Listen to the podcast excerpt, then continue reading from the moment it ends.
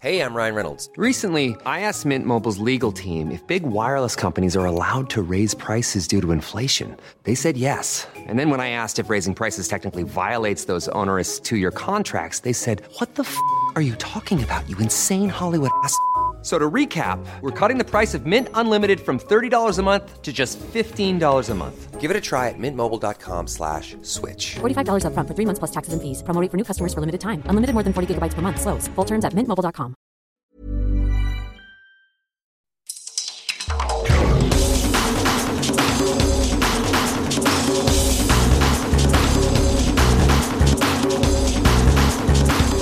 Kia and welcome to the World in Sport from RNZ Pacific. I'm Vinnie Wiley. This week, the Fiji International Golf Tournament tees off at Natadola Bay, and New Zealand Samoan boxer Joseph Parker comes up short in London.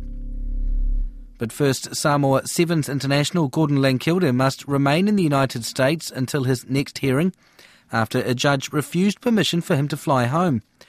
The 22 year old is awaiting trial on two counts of battery, one count of assault, and one count of misdemeanour, following an off field altercation with Welsh players at last month's Sevens World Cup. Langkilde, who pleaded not guilty, appeared in court in San Francisco this week for a pre hearing conference alongside his lawyer, Joshua Bentley. Pacific Rugby Players Chief Executive Aidan Clark says the player must now return to court on August the 15th. Been a really just a hearing to set a next date for uh, for Gordon's um, proper opportunity to uh, sit in front of the courts, which has been set for August the 15th. What that means for us is, is we've now got a solid date that we can plan around, um, not only in terms of his case, but also for the support for Gordon needed. We made a request for him to be able to get back to Samoa and see his family, uh, but that's been denied by the courts. And uh, now we're just talking about um, how we're going to support Gordon on the ground um, between ourselves and, and the SRU um, between now and the 15th. So he's still in San Francisco. He must remain there for at least the next, you know, couple of weeks until that hearing. And what he's still being supported by the team manager, is is he? Yes, yep, yep. Peter is uh, is on the ground, and, and both of them are in a hotel. They're in San Francisco. They're in good spirits. Um, obviously, uh, trying to um, just bide their time and and, um, and make sure that they're uh, getting outside and, and seeing a few things. While because there's not much else they can do. So um, it's, it's fantastic that SRU uh, have, have got Peter on board there, um, still with him, and and we're able to uh, keep in touch regularly whenever we need. And uh, is there still a requirement that he has to check in with the local police station or people at, you know, on a regular basis? Yeah, well, um, exactly. So uh, Gordon can't go too far away from uh, where he is at the moment. Um, and, and we've got a fantastic lawyer, Josh Bentley, on the ground there who's, who's working hard. So um, there's also those sorts of things for, uh, for Gordon and Peter to work through. If he can't leave the country, he can't go back to Samoa in the interim. Is there a possibility of perhaps some family members going the other way?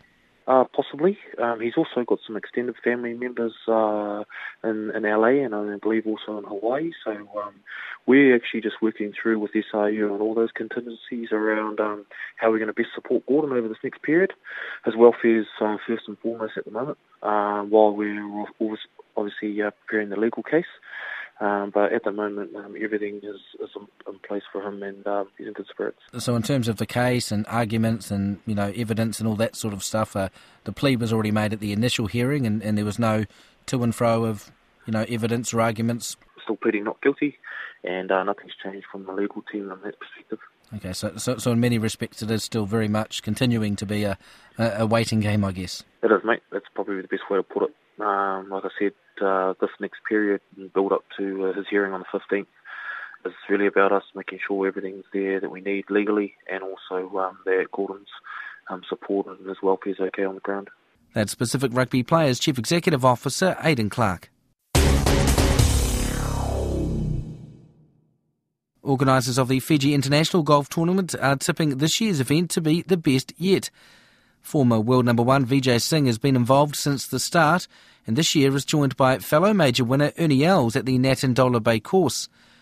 The tournament director, Natalie McElroy, says the event has come a long way in the past five years. In the first year of running the event, which was 2014, uh, I spent eight months over here setting it up, so getting suppliers on board, sponsors on board, working with the local golfing bodies as well to make sure that everybody was involved in the event.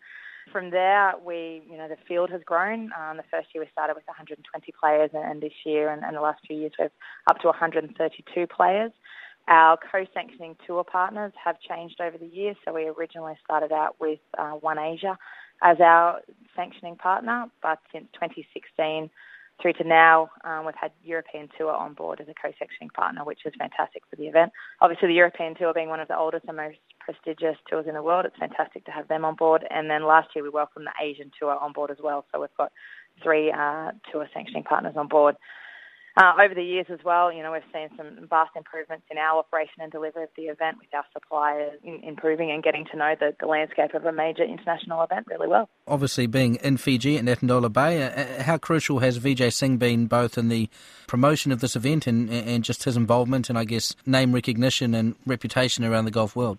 Absolutely. I mean, he's been crucial to the event since day one, and we've been lucky enough to have him being a staunch supporter of the event since the very first one. Uh, when he came back to, to Fiji in 2014, I think it was the first time he'd been able to come back to Fiji in about 10 years. So it certainly was a great coup for the country to have him visit. And since then, yeah, he's played every year of the tournament and loves it. When he is here during tournament week, he's very generous with his time. Uh, he helps out with, you know, sponsor entertainment and uh, talking to kids and potential golfers and signing autographs and really interacting with the crowd here. So definitely been an integral part of the event and he's been fantastic to deal with uh, each year. And uh, of course, I suppose that helps when you're trying to attract other golfers and other big names. This year, of course, the big one being Ernie Els, I guess, which is a, a bit of a coup. Absolutely. I mean, I would say Ernie is the, the biggest name alongside BJ, of course, but the biggest name to have played in the tournament to date. Obviously, with his um, President's Cup captaincy next year, he's very much still heavily involved in the world of golf um, globally and it's fantastic to have him. He actually expressed his interest to want to come to the tournament last year, just with dates and things like that. He was unable to attend last year, so he kept in touch with us and, and got on the boat early and said he'd love to come and play in the event. So to have someone the calibre of Ernie Els endorsing the event and, and coming along and wanting to play in Fiji, I think it says a lot about the tournament and how it's progressed over the years. Also, you know, this tournament existing is an opportunity for local golfers to be a part of a major event to get that sort of exposure and, and, and you know, just local Fijians and, and people to sort of mix and mingle and, and maybe get to be involved in some sort of program or initiative to sort of maybe spark an interest in the sport. Absolutely. So we, have really been conscious of that and made an effort to make sure that the, the tournament really involves the entire community since the start of the event. Um, from a professionals perspective playing in the tournament, we actually run a local qualifying event and put a spot aside. Sorry, we actually run a local qualifying event and put aside uh, four spots for local Fiji PGA professionals to qualify through and play in the tournament. Uh, we also provide the winner and highest finishing local Fijian professional in the Fijian Open uh, an exemption through to the tournament as well. So this year we actually have eight uh, Fijian professionals playing in the event, which is the most we've had to date, which is fantastic. On the community engagement side, we do a lot of work year round. Um, we've been running the Westpac PGA Schools golf program since 2015, uh, where we run clinics throughout the year in about 20 schools around the, the main island. And this year we've actually increased what the, the program involves into culminating at a, uh, a big golf event on the Saturday prior to the tournament so that the kids who've been participating in the, the clinics at their schools throughout the years now have the opportunity to experience golf on the actual golf course. And and it's been a fantastic initiative. Uh, we've reached thousands of kids over the years, and, and I can really see in the schools their excitement and enthusiasm in playing in the tournament each year. So it's fantastic to see that. Last year there was uh, a major redesign by Vijay Singh and and partners uh, of, of quite a number of the holes. Uh, is there anything different or anything new specifically this year? Uh, on course in terms of the, the actual venue, uh, it's really now that it's had 12 months to mature and settle in, the course is in absolutely pristine condition. Feedback from all the players after the redesign launch last year was uh, unbelievable. They they really commended Vijay on his skills in, in designing the course, saying that it was a fantastic championship course, but also a fair course, you know, for the amateurs who play it year round. So uh, we had great feedback last year. Now that the, the course has had 12 months to settle in, it is in definitely the best condition we've seen it in the last five years. So our um, our congratulations to course superintendent Steve Laylor. He's done a fantastic job. It's definitely one of the best courses we play on on the tour in Australasia. Anything else? Any other new initiatives or anything uh, different this year? Probably one of the ones we're most excited about, again, working with that community initiative and engagement, is that we're launching a Bucks for Birdies campaign this year. And that will see that we will donate $10 for every birdie scored throughout the tournament to the Ministry of Education, which will be shared among six schools in the, the local area around the golf course. So, judging on previous year's numbers of birdies, we're expecting there to be about 1,300 to 1,400 birdies, which would mean that up around the 13,000 to $14,000 that will be donated to local schools in the area to put towards education resources or some new sporting equipment and, and things like that. So I think it'll be a unique way for the schools in the area to really become involved in the event and want to follow the, the scores of the players uh, and also allow us to give something back to the community. So that's an initiative we're very excited about this year. That's the Fiji International Tournament Director, Natalie McElroy. Meanwhile, Sam Lee is one of eight Fijian players in the field, and he's hoping to complete a hometown double after winning the Fiji Open in June. I've been playing quite well last couple of months, last three months, I should say. But yeah, it's uh, my fifth year playing this tournament, uh, and uh, yeah, I feel feel pretty good. Feel yeah. confident. As obviously one of the local golfers that, that, competes in this event, and obviously it's the highest profile event in the Pacific, uh, attracting yes. some pretty big names. Uh, what, what do you think this tournament has done for golf in Fiji, and, and, and maybe even just for the country? Uh, well, first of all, most locals here don't really know much about golf, and I think this tournament being this large, um, it just makes the locals aware of how big golf can be, and obviously brings in a lot of tourism back to Fiji. So it's incredible. And uh, for golf, everybody that I've played with around the South Pacific says, "Oh yeah, I watched Fiji International in the on TV, and just amazing." yeah, and I suppose the reality is that for, for you know there are a number of tournaments throughout the region, but not of this scale, and so try sanctioning with. Uh, you know, the Australasian, the European, and, mm-hmm. and the mm-hmm. Asian tour, you know, means it's got this huge catchment. Yeah, and uh, a lot of the golfers overseas know Vijay Singh's from Fiji, but they didn't really know much about golf in Fiji. But um, after this tournament, you know, obviously when Matt Kuchar had that putt on the uh, second hole to um, have the wind blow it in the hole, I think that that also made it more popular spot. and, and how are the conditions looking this year? Is it expected to be another windy one, or? Well, it's quite windy today. Um, it was windy yesterday, but um, I think it's supposed to calm down maybe Thursday. But I think wind's supposed to pick up again from Friday on. So I reckon it'd be pretty pretty windy. As one of the locals, do you do you might do you enjoy playing in the wind? Is it something you feel comfortable in because you may be a bit more used to it than some others? Yeah, I think I'm I'm a bit more used to it. But I mean, this course can be pretty brutal in the wind, and I've, I have to have a um, you know a game on just to play this course. So I have probably a bit more advantage playing this course than most. But uh, a lot of the guys that are playing this week have been here already. The guys from Australia and New Zealand. So um, yeah, it's just a matter of playing my good golf this week. And, and and what would be a successful uh, you know tournament for you, Sam? Obviously, you want to win the trophy. Um, I think the last last year you were tied for 47th. I think. Where do you think you can be? Yeah, I mean the way I've been playing last few months, uh, I would like to win it, obviously, but um, yeah, I just have to make sure I don't make too many mistakes and uh, just just try to play my own golf and play the course. Not worry about what other people are shooting and and just play play my golf. There's eight Fijians, I think, meant to be in the main draw this year, which I uh, think yeah. is a record. Yeah. So every other year we've had uh, the Fiji Open winner from overseas, but this year I've won the Fiji Open, so I took that spot, and um, the best local got another spot. So that's two from Fiji already from the Fiji Open, and four extra from the local qualifying. So that helps. And uh, yeah, that's been one of my goals to win the Fiji Open, so we get another spot for Fiji, and uh, I did it this year. So a few guys from Australia and New Zealand come over like every year, and um, yeah. And, and what do you think will be uh, a, a, competitive score to maybe win the title uh, this year? What, what what's what's a good uh, what's a good return on this course? I'd say probably around 16 under would win. That's what I'm I'm guessing. Brandt Snedeker came in shot I think 17 and won. I think the condition would be quite similar, maybe a bit more windy, but um, I think that would that will win it. That's Fijian golfer Sam Lee. Joseph Parker says he'll take his loss to Dillian Whyte on the chin and hopes to come back in the future. The New Zealand Samoan fighter suffered a second consecutive loss at the weekend, with the Englishman Whyte securing a unanimous points victory in London. Asomba Parker was trying to look at the bigger picture. This fight I've taken on the chin. Like there's, there's so much, you know, he can teach you all this, and it's hard for me to execute the plan, you know. And I, like I said before, if I executed the plan, it would be different. But it's very hard when you have a great, you know, challenge in front of you. So our partnership is strong. You know, I'm sticking to the team that I have. You know, we've had a big fight with Joshua. We had another big fight with Dillian Whyte. We're just planning, you know, planning and looking forward to the future.